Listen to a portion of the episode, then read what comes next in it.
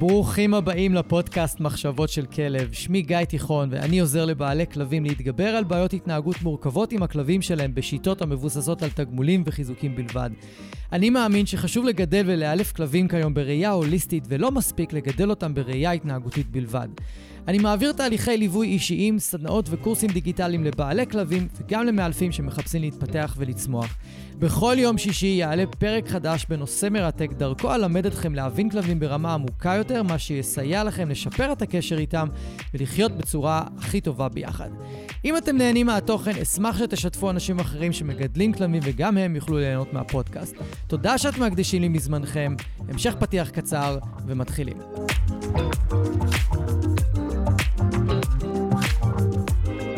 אהלן, אהלן, איזה כיף שאתם איתי כאן לעוד פרק. היום אנחנו ממשיכים את החלק השני של תוקפנות לאורחים, שהתחלתי שבוע שעבר. שבוע שעבר כמובן עלה החלק הראשון. ולמי שלא הקשיב, אני אעשה לכם תזכורת, אבל המלצה חמה, אם לא הקשבתם לפרק, כדאי מאוד שתחזרו אחורה לפרק של תוקפנות אורחים חלק א', תקשיבו לו, ואז תחזרו לפרק הזה, כי לדעתי יהיו הרבה דברים שלא תבינו.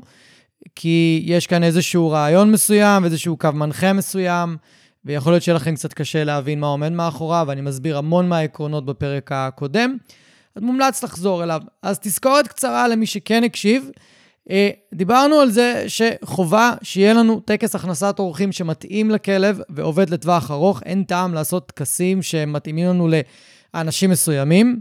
אנשים ספציפיים ולא עובדים עם אנשים אחרים. אנחנו חייבים משהו שעובד באופן כללי, שנוכל לסמוך עליו ונוכל להסתמך עליו. ואנחנו גם אה, מומלץ לתת לכל אורח או איזשהו שם או שם כללי לכל האורחים שהכלב מכיר ואוהב, כדי שנוכל גם לפגוש אותם בעתיד בדלת במקום בחוץ, ואני הסברתי בחלק הקודם איך אנחנו עושים את זה, איך אנחנו מעבירים את המפגש מה... אה, בחוץ לתוך הבית, וחובה לייצר לכלב זיכרון של חוויה נעימה ורגועה מהביקור במקום חוויה מלחיצה. זה מה שאנחנו אה, דיברנו עליו. אה, את החוויה יותר דיברנו בהקשר של הפגישה בחוץ ולא בתוך הבית. אז היום אנחנו נדבר על איך אנחנו עושים את זה גם בתוך הבית. והפעם בפרק הזה אה, אני רוצה ללמד על מה אנחנו עושים בתוך הבית. חלק קודם עסק באיך אנחנו פוגשים את האורח בחוץ ולמה בכלל יש לנו תוקפנות לאורחים. והיום אנחנו נדבר על מה שיקרה בתוך הבית, כי זה החלק היותר מורכב, כמעט קבוע של התהליך, ובתוך הבית תמיד, יהיו, תמיד יהיה לכלב יותר קשה, יהיו לו יותר אתגרים. לנו יש פחות מרווח לטעויות, ויש יותר סכנה, יש גם עניינים בטיחותיים לאורחים שמגיעים, ויכול להיות שהכלב אה, אולי נושך, או מתנפל, או מתפרץ, וזה לא נעים, ואנחנו לא רוצים להעמיד אותם במצב לא נעים, או בסכנה כמובן. ולכן אני רוצה לדבר על אה, שני עקרונות שמנחים אותנו לאורך כל המפגש כשיש לנו אורח בתוך הבית. הראשון, זה שאנחנו רוצים לעשות כמה שיותר כישורים נעימים וחיוביים לאורח, לא משנה מה הוא עושה. ואנחנו רוצים במיוחד לעשות את זה כשהוא זז כדי למנוע התפרצויות, וכדי לעשות את זה קצב החיזוקים תמיד צריך להיות גבוה. אני ארחיב על זה בהמשך. עכשיו, מה שאני רואה הרבה פעמים ו- ונתקל זה ש... הרבה בעלי כלבים וגם אנשי מקצוע, הם גם מחזקים את הכלב בקצב נמוך, ו- ו- ולכן מביאים אותו לסף התגובה שלו. זאת אומרת שהוא מאבד מתישהו את הסבלנות שלו, והוא, בגלל הלחץ שהוא נמצא בו, כי יש פה בן אדם שהוא לא אוהב, שהוא מפחד ממנו, מרגיש מאוים, ואם זה כלב טריטוריאלי שדיברנו עליו בפרק הקודם, אז זה אפילו עוד יותר אה, מאתגר. אז אנחנו רוצים לתת כמה שיותר חיזוקים כדי למנוע גם את השרשרת הזאת של כלב שאנחנו מצליחים לשמור אותו בשקט, ואז עובר יותר מדי זמן עד שאנחנו מתגמלים אותו עוד פעם על זה שהוא שקט, עם אוכל כמובן, נדבר על חיזוקים רק שהם אוכל, אז הוא מאבד סבלנות, ואז הוא חוזר לנבוח עלינו או על האורח, ואז אנחנו משתיקים אותו או קוראים לו, ואז אנחנו רוצים לחזור לתגמל אותו עוד פעם, ואז אנחנו שוב... מעבירים יותר מדי זמן בלי לתגמל אותו, אז הוא מאבד עוד פעם את הסבלנות, ואז הוא נובח עוד פעם, ומשתיקים אותו ומתגמלים אותו, והשרשרת הזאת, אם היא תמשיך לחזור על עצמה, זה יהיה רע מאוד. אנחנו לא רוצים שזה יקרה, אנחנו חייבים להימנע מזה. וזו האחריות שלנו לארגן את הסיטואציה שתאפשר לכלב להישאר רגוע ולהרגיש בטוח. העיקרון השני זה שאנחנו עושים ככל שביכולתנו להשאיר את הכלב עם זיכרון שהיה לו ביקור רגוע ופשוט. אני פוגש הרבה מקרים שבהם בכל פעם שהגיעו אורחים, הכלב היה צריך לעבוד קשה. לפעמים אפילו עם האורחים עצמם, שהוא ממש לא אוהב או לא סומך עליהם, והוא רוצה בכלל לתקוף אותם או להעיף אותם מהבית. ואם הכלב לומד שהוא הולך לעבוד קשה, בפקודות משמעת, בלקחת אוכל ממנו שהוא לא אוהב, להיות סגור בכלוב שמסביבו אורחים זזים, ועוד כל מיני דברים אחרים, הוא ימשיך לקשר לאירוח חוויה מלחיצה, מתסכלת ואפילו מרגיזה. ולכן טיפול בשורש הבעיה לרוב יתמקד בשינוי הרגש של הכלב לסיטואציה, ורק לאחר מכן יגיע השינוי ההתנהגותי. נדיר שזה קורה הפוך. צריך מיומנות מאוד גבוהה כדי לדעת להעביר כלב שינוי אה, רגשי דרך התנהגות. פה אנחנו מדברים על ה basic, לכן אני לא אה, אכנס לזה. וכלב רגוע הוא לא כלב שרוצה לתקוף, לעומת כלב שהוא עצבני ומתוסכל. אה, אלה כלבים שהרבה יותר אה, ירצו לתקוף. עכשיו, האמת שיש לי עוד עיקרון שלישי, זה בטיחות.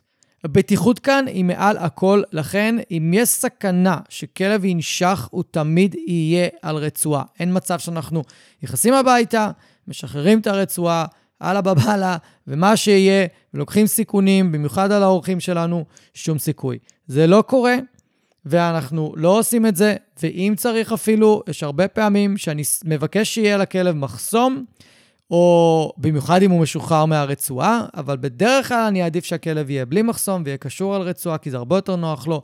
ואני כמובן מדריך מה לעשות ואיך להתנהל ואיך לאמן ואיך ל- לעזור לו אה, עם הסיטואציה. ולפני שאנחנו צוללים לתוך הפרקטיקה, אני רוצה להזכיר קושי מסוים שיש גם לכלבים וגם לאנשים בכל מה שקשור לטיפול בתוקפנות לאורחים. כשאנחנו רוצים לאמן כלב לשב ארצה, התנהגויות בסיסיות, להביא לנו כדור, או אפילו לריאקטיביות לכלבים ואנשים בחוץ. יש לנו המון הזדמנויות להתאמן עם הכלב, המון, אין סוף כמעט. אבל כשזה נוגע לאורחים, שאנחנו בדרך כלל בן אדם ממוצע לפני הקורונה היה מארח אה, פעם בשבוע, פעמיים בשבוע. היום אנשים יכולים לארח פעם בחודש, אוקיי? אפילו אולי יותר. זאת אומרת שכמות הפעמים שיש לכלב להתאמן על כניסת אורחים היא ממש ממש ממש נמוכה, ואם עובר יותר מדי זמן בין אירוח לאירוח, יכול מאוד להיות שהכלב לא זוכר על מה עבדנו איתו, ומה הוא היה אמור לעשות, ואיך הוא הרגיש, ומה קרה, ואנחנו בעצם אה, בנקודת ההתחלה יחסית. אני תמיד מקביל את זה לתקופה שלי באוניברסיטה, שהייתי מגיע לשיעור, ואם המרצה לא היה מזכיר חמש דקות, או חבר שלי היה מזכיר לי על מה דיברנו, על מה לימדו אותנו בשיעור הקודם, אני לא הייתי זוכר. וזה סוג של כזה אותו הדבר. ואני מתייחס לזה ככה. אז אני... אה, לכן יש את הטקס הזה, גם שדיברתי עליו בחלק הקודם, שהוא ישר מזכיר לכלב מה עומד לקרות, איך זה עומד להיות, ומנבא לכלב מה, איך המפגש הזה הולך להתנהל, וזה פשוט עוזר לנו להכניס את הכלב לתוך, ה, לתוך העניינים. אז עכשיו אנחנו רוצים לצלול קצת לתוך הפרקטיקה של, של מה קורה. אז חלק הקודם אנחנו סיימנו בזה שנפגשנו למטה, עלינו הביתה או הגענו לכיוון הבניין, ועכשיו אנחנו בעצם רוצים לעלות לכיוון הבית, ואיך אנחנו עושים את זה. הדבר הראשון יש לנו את שלב הכניסה לבניין. ואם אנחנו מדברים על כלב שיש לו בעיה עם אורחים כי הוא טריטוריאלי, אז סביב הבניין סביר להניח שאם המפגש בחוץ הלך סבבה, זאת אומרת, הוא טייל איתה עם האורח והוא לא הגיב כלפיו, הוא היה נחמד אליו יחסית, כנראה שסביב הבניין יהיה קושי, והכלב עלול פתאום להסתובב ופשוט להתפרץ עליו. רק בגלל שאנחנו בסביבה של הבניין שלו, וזה אופייני מאוד מאוד מאוד לכלבים טריטוריאליים ולכלבים שיש להם אה, ניסיון רע מאוד עם אורחים, או חוויות רעות מאוד, ובמיוחד סביב הבניין, או אולי איזה שהן אה, חוויות רעות מאוד עם השכנים. ו- ו- ופשוט סביב הכניסה והחדה מדרגות, הכלב הרבה הרבה הרבה יותר מתוח מלכתחילה, בלי קשר לאורח, וזה שיש אורח, הוסיף לו למתח וגרם לזה שהוא יהיה עצבני יותר. אז אנחנו כבר מה, מהשביל גישה לבניין, שביל כניסה לבית, תלוי איפה אתם גרים, אנחנו רוצים כבר שמה להתחיל לאמן את הכלב. ובדרך כלל מה שאני אבקש מהבן אדם שאני מדריך אותו לעשות, אני מבקש כל פעם שהכלב מסתובב להסתכל עליי, אני ברוב המקרים הולך מאחורי הכלב ונכנס אחרי הכלב. אם יש מקרים שבהם הכלב הוא מסוכן או הוא עלול לא לתת לי להיכנס הביתה, או עלול ממש להגיב רע מאוד, אז אני אעלה קודם הביתה, ואז הבן אדם יעלה עם הכלב כשאני כבר נמצא על הספה, ואז אנחנו מנטרלים המון מהקושי של הכלב, ואנחנו פשוט בתוך התהליך עצמו נרגיל את הכלב שאני נכנס אחריו, ו... אבל נעשה את זה פשוט בהדרגה. פשוט נפצל לכלב את תהליכי הלמידה, אני קורא לזה טקס אה, כניסת אורחים הפוך, שזה האורח נכנס קודם ואז הכלב. ו... וזה הרבה פעמים עוזר. אבל אני אדבר כרגע על המצב הרגיל שאנחנו אה, הולכים לפני האורח, הוא הולך אחרינו. אז בשלב הזה שאני נכנס לבניין, אני רוצה לבקש מהאורח פשוט לשמור מרחק קצת, תלוי בכלב, לפעמים זה מטר, שתי מטר, חמש מטר, נורא תלוי. וגם בעלייה במדרגות הביתה למעלה, אני מבקש מהאורח פשוט לשמור מרחק, אוקיי? ו- ואני מבקש מה... אה, בן אדם שמאמן את הכלב, בדרך כלל, אז אני אבקש ממנו גם לשים לב טוב-טוב לכלב, אוקיי? לשים לב טוב-טוב להתנהגות שלו, לשפת גוף שלו. אני גם אסביר במהלך הטיול על שפת הגוף של הכלב, ומי שרוצה ללמוד עוד על שפת גוף כלבית, מוזמן לפנות אליי לגבי הסדנה להבין את הכלב שלי, סדנה שפשוט תלמד אתכם כל פיפס קטן בשפת הגוף של הכלב, כדי שאתם תדעו לזהות אותו ברמה הכי גבוהה, או יותר נכון להבין אותו ולהכיר אותו ברמה הכי גבוהה שיש. הסדנה הזאת מקבלת אה, שבחים מקיר לקיר, ואתם מוזמנים לשלוח לי הודעה, ואני אסביר לכם איך אפשר אה, לצפות בה ולראות אותה. ומה שאני מבקש מהבן אדם ברגע שאנחנו מגיעים לכניסה, פעם אני חוזר לנקודה הזאת, זה שכל פעם שהוא, אה, סליחה, שהכלב מסתכל עליי, הוא מיד מתגמל אותו. זאת אומרת שהכלב מסתכל עליי, הוא אומר לו קח, והוא נותן לו אוכל. הוא ממשיך להתקדם איתו לכיוון הכניסה ולעלות הביתה, אבל כל פעם שהכלב מסתכל עליי, קח ואוכל, והסיבה שאני מבקש לעשות את זה היא ממש ממש ממש פשוטה. אני רוצה שהכלב יקשר אותי לאוכל. אותי. אני בתור האורח כאן.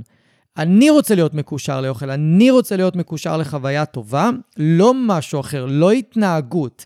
אם עכשיו הכלב יסתכל עליי ואני אצקצק לו, או יקרא לו, או יגיד לו להתקדם, ורק אז אני אתן לו את האוכל, לא בהכרח הכלב מקשר את התגמול שלו, את האוכל, אליי.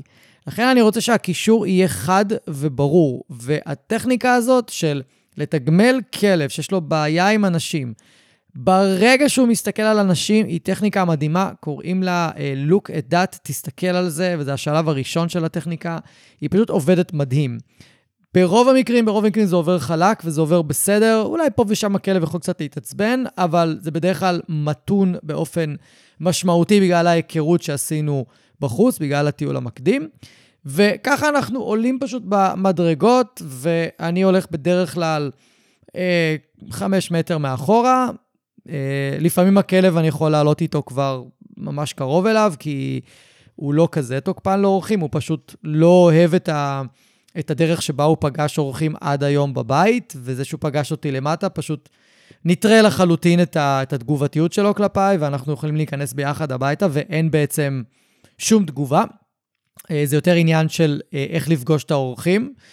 ואז בתוך ה... כשאנחנו מגיעים לדירה, אני פשוט מבקש להכניס את הכלב ממש פנימה לדירה ולהתמקם בצד איפשהו, ככה שאני יכול פשוט לעבור, להיכנס, לעבור ל... וישר ללכת לספה, ישר ללכת לשבת.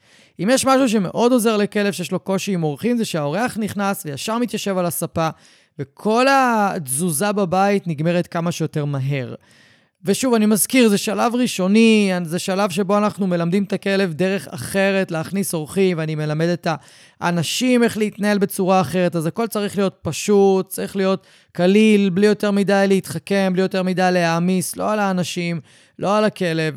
אני רוצה הרבה פעמים להראות שזה אפשרי לארח אנשים. אם אני אתחיל עכשיו להעמיס ולעשות דברים, אני רק אכניס את כולם לתסכול, והם לא יוכלו לראות שזה אפשרי. ופה, בתוך ה... הצורה הזו שאני עובד ושאני אה, מנחה את האנשים, אני מראה להם, ממש, מראה להם בזה שאני יושב על הספה והכלב לא רוצה לאכול אותי, ברוב רוב רוב המקרים, תמיד יש יוצא דופן, זה, זה עוזר לאנשים, זה עוזר לבעלי הכלבים לראות שהכלב שלהם אשכרה מסוגל לארח מישהו בבית, ובדרך כלל הטקס הזה עובד יפה. כי ברגע שאני נכנס בדלת והכלב רואה אותי עוד פעם, אז אנחנו משתמשים בעוד כמה טכניקות כדי לנטרל את ההתפרצות ולקשר אותי למשהו חיובי, לאירוע חיובי, לאוכל אה, כמובן. ואז כשאני מתיישב על הספה, הסיטואציה מאוד נרגעת. ומה שאני מאוד אוהב בשיטה הזאת, זה שבהרבה מקרים, הכלבים שאנחנו עושים את זה איתם, גם הכלבים המאוד תוקפניים, הרבה פעמים ירצו להגיע עד לספה אליי ולהגיד לי שלום ולארח אותי. הם אשכרה מרגישים מאוד בנוח להגיע עד אליי ו- ולרחח אותי. אבל יש מקרים שאני לא מאפשר את זה, כי הכלב יכול להתהפך עליי כל רגע, כי עדיין יש לו הרגלים מסוימים, יש לו התנהגות אה, שהוא אה, רגיל אליה, היסטוריה. אולי אני פתאום יריח לו לא טוב, או אני אעשה את התנועה שתגרום לו להיבהל או להילחץ, או תזכיר לו משהו, אז אנחנו נמנעים מזה. אבל אני כן ארצה שזה יקרה במפגש השני או השלישי ובצורה בטוחה. וברגע שאני מתיישב על הספה, ועשינו לכלב את הקישור אליי בטיול, בחדר מדרגות ובכניסה בדלת עד שהתיישבתי, המצב הזה מראה לכלב, או כל ההתנהלות הזאת מראה לכלב שאנחנו רוצים לעזור לו, שאנחנו רוצים להפוך לו את החיים לקלים, שאנחנו לא רוצים שהוא יעבוד קשה מדי, שאנחנו עושים את הכל בהדרגה ובקצב שלו. עכשיו, לא רק שהאנשים רואים שהכלב מסוגל אשכרה לארח אותי, הכלב לומד שהוא מסוגל לארח אותי, לא רק האנשים. וכשהכלב חווה מהאנשים שלו רוגע בסיטואציה, גם הוא יכול לחוות יותר רוגע, אבל אם הוא חווה מהם לחץ ולפעמים היסטריה ו- ולפעמים אה, אפילו כעס, אז הוא לא יכול להיות רגוע. והרבה פעמים בנקודה הזאת אני שואל, מתי בפעם האחרונה הכלב שלכם היה רגוע ככה עם בן אדם שהוא לא מכיר בבית? הרבה פעמים אני מקבל את התשובה, כבר הרבה זמן זה לא היה ככה, או אף פעם. ואז אפשר להמשיך את השיעור ממקום הרבה יותר טוב. עכשיו, מהנקודה הזו, בדרך כלל, או שאני אבקש שייתנו משהו לכלב לתעסוקה עצמית, קונג ממולא, חידות אוכל, גם לתת לנו קצת להתאוורר, כי לפעמים זה...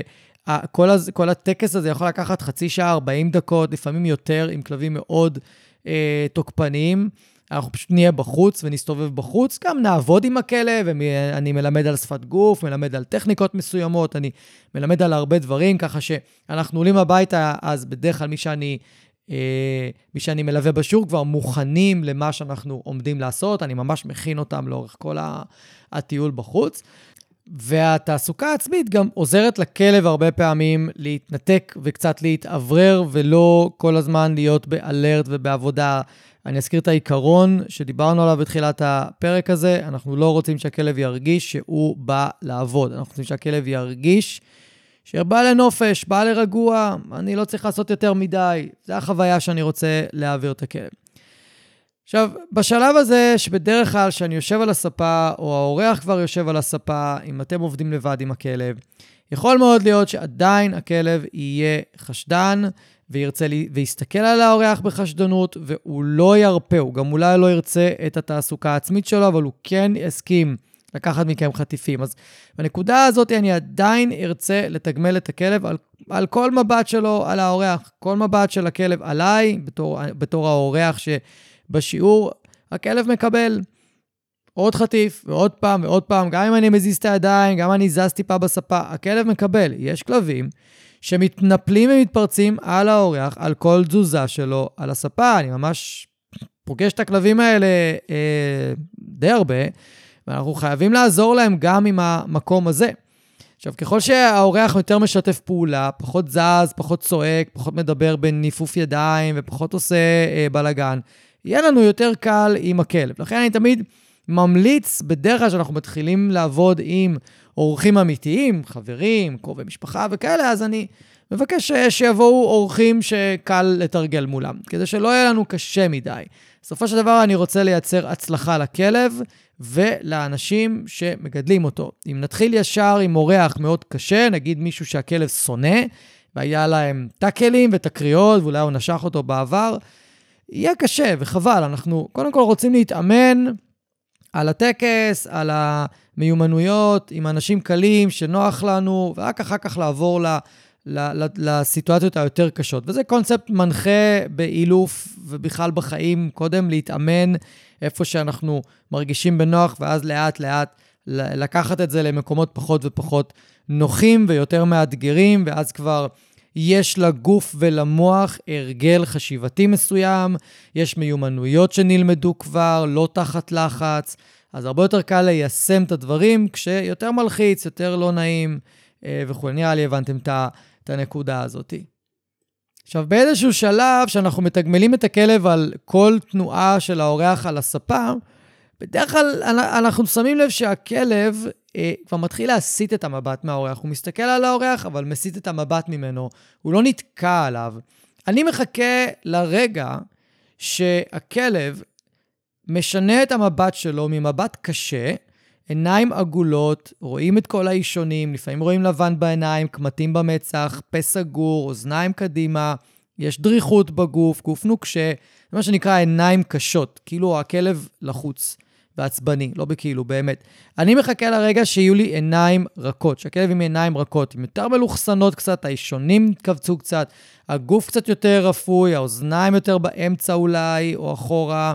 אין קמטים כל כך במצח, אולי הכלב גם מתחיל קצת להתנשף, אז אני מבין שהכלב מתחיל לשחרר מהסיטואציה, הוא מתחיל להרגיש יותר בנוח, כי הוא פחות נוקשה, ואז שם סביר להניח שנתחיל לראות את ההסטות מבט שדיברתי עליהן הרגע, ואז אנחנו רוצים להתחיל לתגמל את הכלב על הסטות מבט מה, מהאורח, אוקיי? אם פתאום הכלב עוד פעם נתקע על האורח, אני אחזור לתגמל את הכלב על המבט על האורח, אבל בעיקרון אני ארצה לאט-לאט להתחיל לתגמל את הכלב גם על הסטות מבט. למה?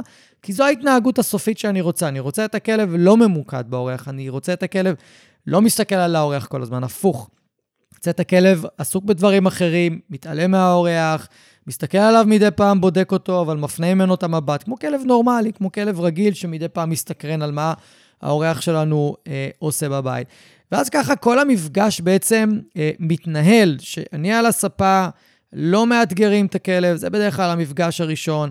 אני רוצה להראות למי שאני מגיע אליו שהכלב שלו מסוגל לארח אנשים בבית, ושבתנאים מסוימים כמובן כרגע, ושהוא גם יכול להוביל את הכלב שלו לעשות את הדבר הזה. אז זה ככה השלב הראשון. עכשיו, אם אני מתקדם הלאה, נגיד לשיעורים הבאים, אז בדרך כלל מה שיקרה, אנחנו נעשה את אותו טקס, נעשה את אותם הדברים שתיארתי עד עכשיו בתוך הבית, אבל אנחנו נתחיל להוסיף את התזוזה שלי בתוך הבית.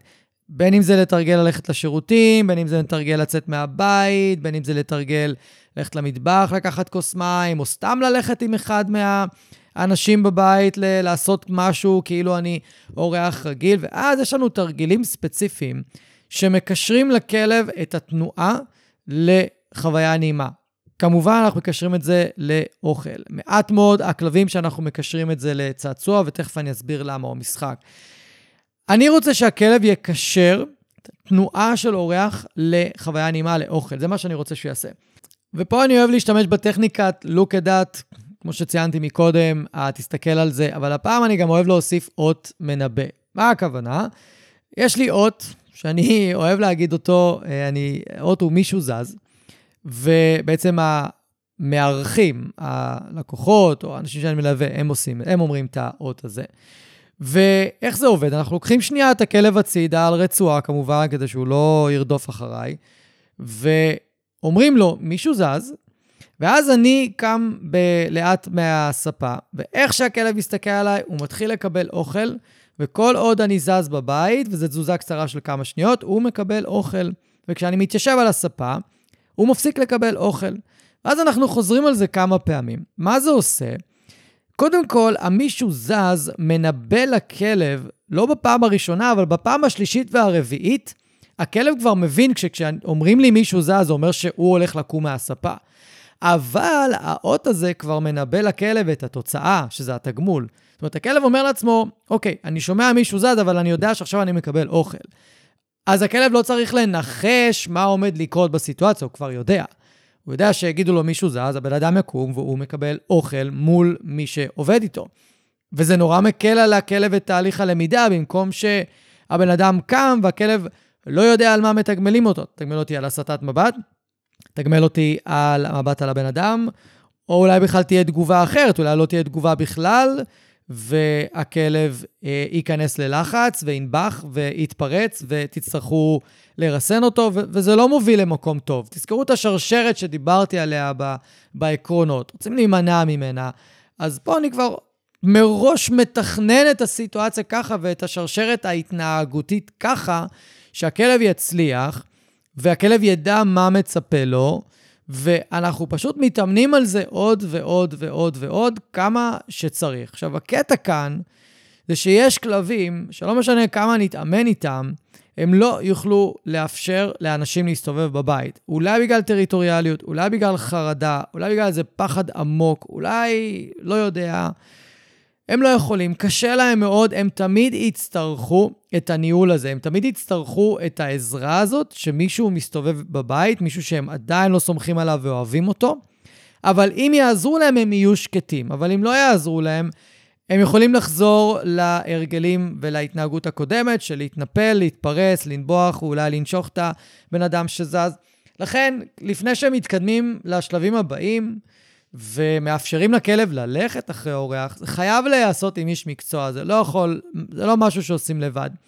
אה, וצריך ממש לדעת לקרוא שפת גוף, צריך שיהיו הרבה תרגולים עם אותו בן אדם, ואנחנו חייבים לעשות את זה בצורה מאוד מסודרת ומקצועית, אחרת פשוט זה יכול או להרוס את כל מה שעשיתם, או פשוט לייצר מצב שהוא לא נעים. עכשיו, למה אמרתי עם אותו בן אדם? כי כלבים מאוד מאוד מתקשים להכליל. אם עשיתי את זה עם בן אדם אחד, זה לא אומר שזה יעבור לבן אדם השני. במיוחד כלבים חשדנים, פחדנים, טריטוריאליים.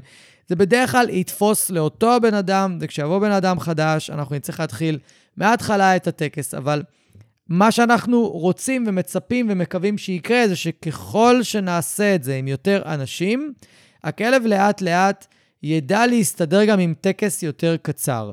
אולי אפילו כבר להיפגש בדלת, או לפחות רק לרדת למטה, להגיד שלום, גם אם זה מישהו שהוא לא מכיר, וישר לעלות הביתה בלי הסיבוב ובלי הטיול עם, האורח. כן יש שלבים וכן יש אנשים שמצליחים להגיע לזה, ויש מקרים שזה מאתגר ולא מצליחים, כי גם זה תלוי בכלב.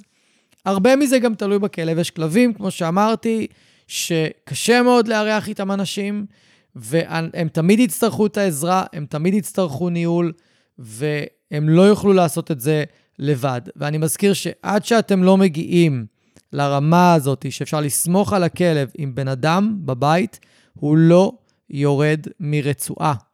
וזה הטעות של הרבה אנשים. מורידים את הכלב מרצועה הרבה לפני הזמן, ואז זה מוביל לאירועים לא נעימים. אני יכול לשבת עם כלבים סופר מסוכנים במשך שלוש-ארבע פגישות והכלב לא יורד מהרצועה. אנחנו לא נותנים לו הזדמנות אחת, אפילו לא אחד אחוז של הזדמנות, לחזור להתנהגות הלא רצויה, ואני לא רוצה להעמיד את עצמי בסכנה, כמובן. ואולי זה נשמע מחמיר, אבל טפו טפו טפו, זה שמר עליי עד היום, ונותן תוצאות טובות, אז אני ממשיך עם זה. עכשיו, פה אני רוצה להסביר איזושהי נקודה חשובה לגבי התגמולים של הכלב, כי הרבה פעמים אנשים שואלים אותי למה אי אפשר להשתמש במשחק או צעצוע שהכלב מאוד אוהב. אז אני אתן שלוש סיבות ממש טובות למה משחק לא עוזר, או יכול אפילו לעשות נזק, וצריך לחשוב טוב טוב האם להשתמש במשחק כצעצוע. אז קודם כל, משחק מעלה עוררות, ואנחנו רוצים שהכלב יחווה חוויה רגועה, במיוחד הכלבים התוקפניים. אני לא מדבר על כלב שמתרגש נורא וקופץ ובלאגן שלם מהתרגשות, ואז אם אני אנתב אותו לצעצוע, זה דווקא ירגיע אותו, זה דווקא יעזור לו, כי הוא ידע לנתב את העוררות ואת ההתרגשות, במקום על האורח ידע לנתב את זה לצעצוע. אני מדבר פה על כלב שהוא, סביר להניח, נמצא ברמת סטרס מאוד גבוהה. והוא לא ירצה לשחק, ואם הוא משחק, זה גם עלול להעלות את רמת העוררות שלו עוד יותר. וזה פחות טוב לנו. גם בטיפול בריאקטיביות בטיולים, או תוקפנות בטיולים לאנשים או כלבים, צריך מאוד להיזהר בלהשתמש בצעצועים, כי הם לפעמים פשוט מעוררים מדי. אז אני פחות מעדיף. אני כן ארצה בשלב יותר מתקדם לנסות באמת לשלב משחק, אבל לא בשלב הראשוני, כי אם הכלב כן מוכן לשחק בנוכחות אורח, קודם כל זה סימן טוב. דבר שני, זה מייצר לכלב הרבה יותר כיף, הרבה יותר fun. ואז אני יכול לקשר את זה לנוכחות של האורח, ואז זה בכלל אה, פגז מבחינתנו. וגם לא חייבים משחק עם צעצוע כלשהו, גם משחקים שהם הרבה יותר, אה, מה שנקרא, ברמה הרבה יותר גבוהה, כמו משחקי אף בתוך הבית, בזמן שיש אורח, או, או איזה שהם משחקי חשיבה, או דברים כאלה. זה כבר uh, הרבה הרבה יותר אידיאלי וטוב מאשר uh, משחקי uh, משיכות או הבאה או כאלה שמדליקים את הכלב. הסיבה השנייה זה שהכלב הרבה פעמים לא רוצה לשחק. ברוב המקרים הוא פשוט יתעלם מהצעצוע. גם אם זה צעצוע שהוא מאוד אוהב ומאוד אוהב לשחק איתכם, זה פשוט לא יעבוד שיש בן אדם שהוא לא מכיר ומפחד ממנו בתוך הבית, בטח לא בחוץ. בטח בטיול. כאילו, רוב הכלבים ש...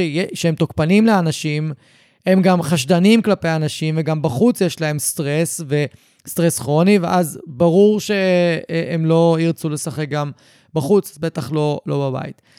והסיבה השלישית זה שאם אני משחק עם הכלב, אז אני לא מאפשר או לא מצליח או לא יכול לתגמל על רגיעה. וזו המטרה העיקרית שלי, אני רוצה לתגמל את הכלב על רגיעה, לא על עוררות. ואוכל מאפשר לי לתגמל את הכלב פעם אחר פעם אחר פעם, אפילו כל שנייה או כל שלוש שניות, על, אה, על רגיעה, אם זה במשטח שלו, במקום שלו, לידי, זה לא משנה. עכשיו, אלה סיבות למה אני מעדיף לא להשתמש במשחק, אבל כמובן שבתוך שיעור או במפגש עם כלב, אני יכול פתאום להחליט, וואלה, תביאו צעצוע, תביאו משחק, כי אני מזהה בשפת גוף של הכלב, ובדינמיקה, ובאיך שה... ביקור מתנהל והשיעור מתנהל, אני מזהה שזה יכול לעבוד, שזה יכול להיות טוב, יכול לשחרר קצת מתחים מהכלב. לפעמים הכלב רוצה לשחק איתי, אז אני זורם איתו, כל עוד זה בטוח לי. אז, אז זה לא שחור ולבן. אבל בגדול, במיוחד במיוחד שלא מכירים את התהליך הזה ולא התנסיתם בתהליך הזה כמוני כמה מאות פעמים, אם לא אלפים, לא מומלץ, עדיף פשוט להיצמד לאוכל, לעשות את הדברים בצורה מאוד מסודרת, ולא לנסות, אה, או לא להכניס את הכלב למצבי עוררות, שיהיה לכם קשה אחר כך להוריד אותו מהם. ופה בנקודה הזאת אני רוצה להתייחס לכמה מיתוסים שהרבה פעמים עולים בזמן שאני מעביר את השיעורים האלה, ואחד מהם זה ש... אני מבקש מהכלב להיכנס לפניי הביתה, והרבה פעמים מלמדים אנשים שהכלב צריך להיכנס אחרון, כי אם הוא נכנס קודם, אז הוא אה, מרגיש שולט, והוא הדומיננטי, והוא האלפא. לא משנה שהפריחו כבר את הדברים האלה, אבל, ה... אבל זה פשוט לא נכון. אני רוצה לעשות את מה שמרגיע את הכלב. לא פגשתי כלב אחד שבזה שהוא נכנס לפניי, הוא בסופו של, בשל, בסופו של דבר הרגיש מעליי, או הרגיש שהוא הדומיננטי, הוא השולט. בסופו של דבר, במפגשים האלה, הכלב על רצועה, אומרים לכלב מה לעשות, אנחנו מנהלים את העניינים. הכלב הוא האחרון שמנהל את, ה, את העניינים ב, בסיטואציות האלה, אז בטח אני לא חושב שאם הוא ייכנס לפניי בדלת, הוא ירגיש אה, משהו מה, מהדבר הזה. גם בכל מקרה, לכלב אין את היכולת חשיבתית הזאת שאנחנו אה, מייחסים לו. ומיתוס שני שהרבה פעמים אה, עולה זה שמה, עכשיו אני צריך להגיד לאורחים שלי מה לעשות, איך להתנהג, מתי לקום, תגיד לי זה, תעשה ככה, תעשה ככה, ו... ואומרים לי, מה, אז הכלב מנהל פה את העניינים? ואני אומר להם, הכלב לא מנהל את העניינים, אנחנו עושים את כל הדברים האלה כי זה עניין בטיחותי קודם כל. דבר ראשון, אני צריך להבטיח את, ה, את, ה, את שלום האורח שלי, ושלא יקרה פה שום דבר שאנחנו לא רוצים שיקרה.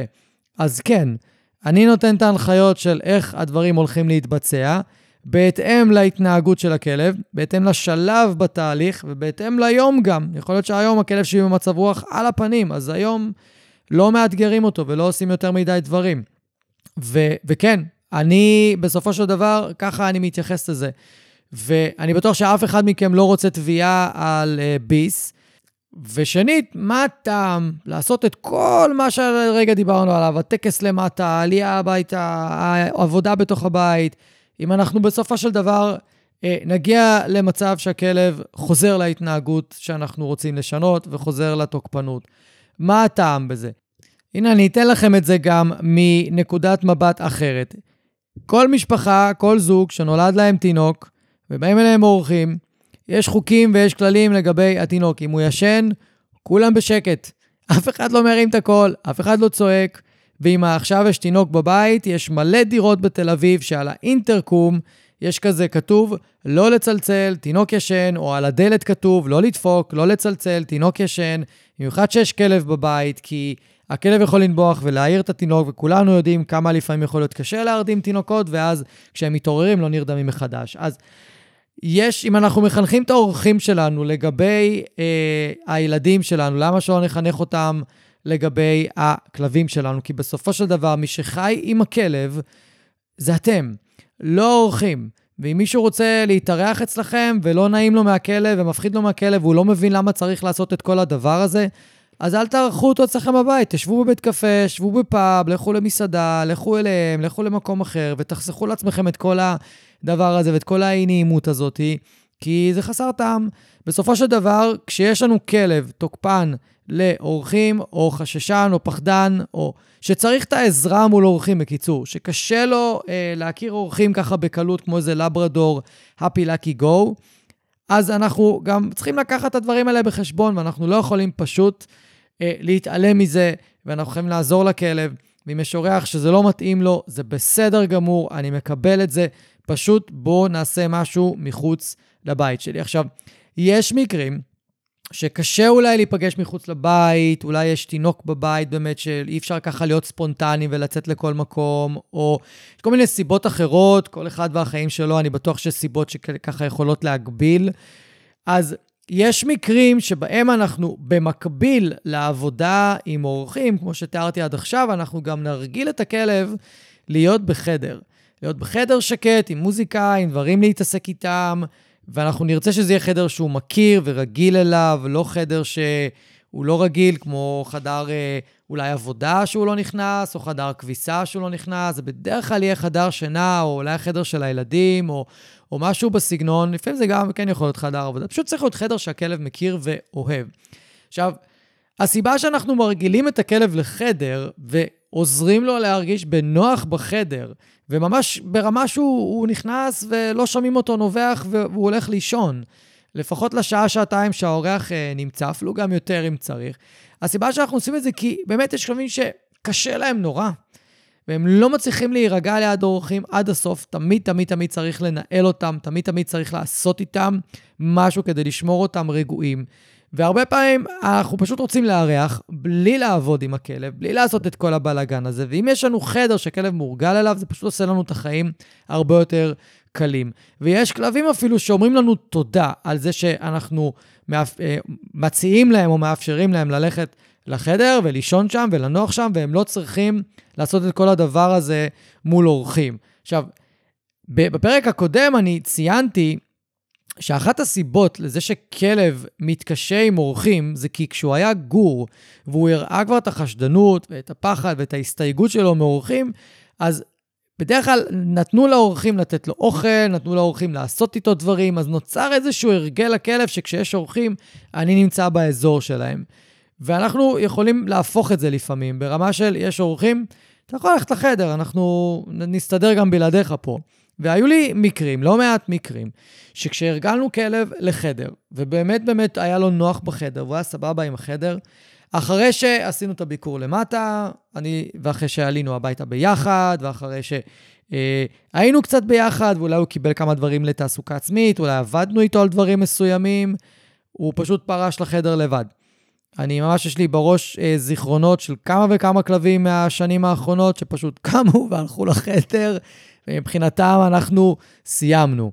כמובן שאם יש לנו אה, על מה לעבוד עם הכלב, אה, למרות שהוא בחדר, אנחנו סביר להניח נקרא לו, והוא בדרך כלל גם בא בכיף, כי זה גם דברים שהוא אוהב, הוא יודע שאנחנו קוראים לו לעשות דברים עם אוכל, אז אין לו התנגדות כלשהי, לא שהוא חוזר עצבני מהחדר או משהו כזה, מה הפרעתם לי? הוא מסתדר עם זה, ואנחנו יכולים להמשיך את השיעור. עכשיו, אני בטוח שמה שאמרתי עכשיו מעלה אצל הרבה מכם הרבה התנגדויות. מה, אני אסגור את הכלב בחדר, הוא לא יסבול שם, לא יהיה לו רע שם. אה, כן, יהיה לו רע אם לא תעשו הרגלה, אבל, ולא יהיה לו דווקא סבבה אם אתם תעשו הרגלה. אני יכול להגיד לכם שבתור ילד של שנות ה-80, שגדל, נולדתי בשנות ה-80, ממש בתחילתם, וזה היה מאוד מקובל שמרגילים כלב להיות סגור בחדר, שמגיעים אורחים מסוימים שלא אוהבים כלבים, או אם זה כלב שהוא תוקפן לאורחים, הוא היה פשוט סגור בחדר, לא היה את כל האילוף, את האימון ואת הזה, כאילו לפחות בשנות ה-80, 90, לא היה את זה. אני גם יכול להגיד לכם שבשנים הראשונות שלי כמאלף, אני כבר מאלף היום 14 שנה, אז בשנה, שנתיים, שלוש הראשונות שלי הייתי פוגש הרבה אנשים אה, עם כלבים. חדשים, אנשים מבוגרים שאימצו כלבים חדשים, והם היו מספרים לי על הכלבים הקודמים שלהם, והרבה פעמים היו מספרים שהכלב שלהם היה תוקפן לאורחים. שאלתי אותם, מה עשיתם? אמרו לי, תקשיב, לא היה אילוף לדברים האלה. אה, היה אילוף שב, רגלי ארצה, זה לא עזר לנו עם התוקפנות לאורחים. אז מה עשיתם? אז הוא היה סגור בחדר, זה הכל. כל פעם שהיה באים אורחים, או היינו מעלים אותו למעלה, או היינו סוגרים אותו בחדר, הוא היה שקט, הוא לא היה נובח, וזה היה נגמר. וככה האנשים היו מתנהלים, ואני זוכר בזמנו, זה גם העלה לי את ה... העלה בהתנגדויות, אבל אמרתי לעצמי, רגע, אם הכלב רגוע שם, והוא לא צריך uh, להתנסות או, או להרגיש בלחץ מזה שיש פה אורחים, אז מה רע בזה בעצם? אין בזה שום דבר רע. לכן את הכלבים שלי, אגב, למרות שאין שם, אין להם תוקפנות לאורחים, אף פעם לא הייתה, הם היו מורגלים, הם מורגלים עד היום להיות סגורים בחדר, הם מורגלים, היו בעבר מורגלים גם לכלוב ולגדר גורים וזה, אבל הם היו מורגלים לחדר, ועד היום הם מורגלים לחדר. פה ושם מגיע לפה איזשהו טכנאי או איש מקצוע, שהוא או, או לא אוהב כלבים, אז אני צריך פשוט להרחיק אותם ממנו, או שצריכים לצאת ולהיכנס מהבית כל הזמן, בגלל איזשהו טיפ, אה, תיקון כלשהו. עכשיו, שוב, אני לא, אה, הכלבים, לא חושב שהכלבים שלי רובוטים, הם סביר להניח לא יצאו, אני לא לוקח את הסיכון שהם פתאום כן יחליטו לצאת מהדלת, גם יש לי חתולה בבית. אז אני פשוט סוגר אותם בחדר לזמן שהטכנאי נמצא פה, ו- ואני פותר את זה בזה. אה, אז יש לנו כל מיני שימושים בשביל החדר, אבל חשוב לי שאתם תרגישו בנוח עם להרגיל את הכלב לחדר, כי זה משהו שיכול להציל הרבה פעמים את הכלב מלעוף מהבית. ואני לא אחת ולא פעמיים פגשתי כלבים כאלה, שאנחנו הרגלנו אותם לחדר, וזה מה שהשאיר אותם בבית. אם אין הרגלה לחדר, הכלב לא יכול להישאר בבית, כי הוא פשוט לא מצליח לארח אנשים. כמובן אז שאנחנו לא כל כך עושים את כל ה... מה שתיארתי בפרק הזה ובפרק הקודם, כשאנחנו נפגשים, אנחנו פשוט מרגילים את הכלב לחדר ומסיימים את זה בזה. אה, זה המיעוט של המקרים, הרוב כן רוצים להרגיל וכן עושים את המאמץ להרגיל את, ה, את הכלב, כי אה, יש לסגור את הכלב בחדר, יש גם, יש גם כל מיני חסרונות משלו. אז אנחנו עכשיו ממש לקראת סיום, והייתי רוצה לסכם לכם את מה שדיברנו עד עכשיו. אז דיברנו בפרק הקודם על בחוץ ועל איך אנחנו עולים הביתה. היום אנחנו כבר ממש התעסקנו במה קורה מהרגע שאנחנו מגיעים לכניסה של הבניין או של הבית ונכנסים בחדר מדרגות, עולים לבית. אה, אם יש מעלית, אגב, הרבה פעמים הכלב יעלה לפניי, אני לא אכנס איתו למעלית אם הוא יכול להיות מסוכן. ואז יש לנו את הכניסה לתוך הבית, ואז יש לנו את הישיבה על הספה. כל הזמן הזה, הקצב חיזוקים לכלב צריך להיות מאוד גבוה. כל מבט עליי הוא מקבל, כל כמה שניות הוא מקבל, תמיד נמצא על מה לתגמל את הכלב. ואז גם בכניסה שלי לתוך הבית, ברגע שהוא רואה אותי, קולט אותי, מבין שאני נכנס, יש בוסט של חיזוקים, ותמיד, תמיד חיזוקים מאוד שווים. אנחנו רוצים לייצר לכלב חוויה מאוד נעימה, רוצים לייצר לו הצלחה, רוצים למנוע את ההתפרצויות, ורוצים להגיע כמה שיותר מהר לרגיעה. ומהרגע שאני יושב על הספה, או האורח יושב על הספה, אנחנו מתגמל, חוזרים לתגמל את הכלב עוד פעם על מבטים על האורח, אם יש לו מבט קשה, אם הוא עדיין לחוץ, עדיין אה, יכול אולי להגיב, יכול עדיין להתנפל או להתפרץ או משהו כזה. ורק אה, בשלב יותר מתקדם בביקור, שהכלב קצת מתחיל להתרכך, אנחנו נתחיל לתגמל אותו על הסטות מבט ממני או מהאורח, ואז אולי בשלב הזה כבר ניתן לו איזושהי תעסוקה עצמית, זה יכול להיות אחרי 5 דקות, 10 דקות, רבע שעה, 20 דקות. זה גם יכול להיות לא לקרות במפגש הראשון, תלוי בכלב. ואז כשהוא מקבל תעסוקה עצמית, לנו קצת יש זמן ככה אה, לדבר יותר בשקט, או לארח יותר בשקט, והכלב גם יכול קצת להתנתק, ואז יכול להיות יותר נעים. וכשהוא מסיים את התעסוקה, פשוט חוזרים עוד פעם אה, לעבוד איתו מול האורח. ואז גם אמרנו שאנחנו רוצים לקשר את התנועה של האורח למשהו מאוד לחוויה נעימה, אז כל תזוזה, גם על הספה, אם הכלב מגיב אליה, במבט חשדני או בנעיצת מבט או רוצה להתפרץ. וכמובן, כשהאורח רוצה ללכת לשירותים, למטבח, למקומות מסוימים, אז אנחנו נקשר את התנועה של האורח לאוכל בטכניקה של at that, עם אות שמנבא את התזוזה של האורח, ו... וככה בעצם אנחנו מתקדמים. נשתדל להביא את אותו אורח עוד פעם ועוד פעם ועוד פעם, עד שהכלב, מה שנקרא, מכניס אותו למעגל החברים הקרובים שלו, למעגל הפנימי, למעגל של אנשים שהוא אוהב. והבן אדם יכול לבוא בדלת ולהיכנס הביתה ולהסתובב בבית, והכלב לא יגיב אליו. זאת השאיפה שלנו, זה מה שאנחנו מחפשים לעשות עם האנשים הקרובים אלינו. אני לא אעשה את זה עם טכנאי, אני לא אעשה את זה עם, עם מישהו שלא אה, לא מוכן להשקיע בעניין הזה. אה, אבל אם אני עושה את זה עם אותו בן אדם, יש סיכוי טוב מאוד שזה יעבוד. ואם אין לי את אותו בן אדם להתאמן איתו, אז אני פשוט אמשיך להתאמן כמה שיותר עם מי שאני כן יכול, קרובי משפחה וחברים, עם מי שאני יכול. כמובן שיש עוד הרבה הרבה ניואנסים והרבה דברים שצריך להתייחס אליהם באימון של הכלב ובטקס כניסת אורחים ובעבודה בתוך הבית ובמפגשי המשך. יש המון דברים שצריך להתייחס אליהם, ולפעמים יש רגרסיות, ולפעמים יש לנו קצב התקדמות מאוד מהיר, ולפעמים יש לנו היתקעויות, ולפעמים אנחנו מגלים כל מיני דברים על הכלב תוך כדי. אבל רציתי לתת לכם פה את, ה, את, ה, את הדברים החשובים, את הבסיס, את, ה, את, ה, את הרעיון, את הצורת חשיבה, את הדרך עבודה, להראות לכם שאיך דברים או איך אילוף וטיפול התנהגותי נראה ונעשה בפורס פרי לעומת אה, דרכים אחרות. היה לי חשוב ככה לפתוח לכם קצת את הראש לדברים שאולי אה, אתם לא מכירים. אני חושב שאתם יכולים לנסות חלק מהדברים בעצמכם, אבל מניסיון אישי, מאוד מומלץ לעבוד עם איש מקצוע, ב, עם, מטפל, עם מטפל בגישת הפורסרי בבעיות מהסוג הזה, כדי למנוע אה, אה, החמרה או למנוע כל מיני בעיות עתידיות, כמובן. אז אני מקווה שככה נהניתם מהפרק הזה, אני מקווה שזה פתח לכם את הראש ועזר לכם אולי לייצר משהו חדש או דרך חדשה לעבוד עם הכלב שלכם בסביבה של אורחים, ואנחנו נתראה בפרק הבא, ביום שישי, או יותר נכון, אה, לא, עכשיו זה כבר בימי שלישי יש פרק הבא, לא בימי שישי. אז uh, יום שישי יהיה עוד פרק, מקווה לפגוש אתכם שם, שיהיה לכם אחלה של סוף שבוע. אני רוצה להגיד לכם שוב, תודה רבה שהאזנתם. אם אהבתם ואם נהניתם, אז שתפו חברים, שתפו מכרים, בעלי כלבים, תעזרו לי להפיץ את הפודקאסט הזה, אני מאוד מאוד אשמח. ותעשו follow, כדי שהאפליקציה האהובה שלכם תודיע לכם. יום שישי היום, יש עוד פרק בפודקאסט מחשבות של כלב, ואני אפתיע אתכם עם נושא חדש ופרק חדש. אז אני מקווה שנהניתם היום, היה לי מאוד כיף לארח אתכם. אנחנו נתראה עוד שבוע, תהיו טובים לכלבים שלכם, תהיו טובים לעצמכם, ושיהיה לכם אחלה של סוף שבוע.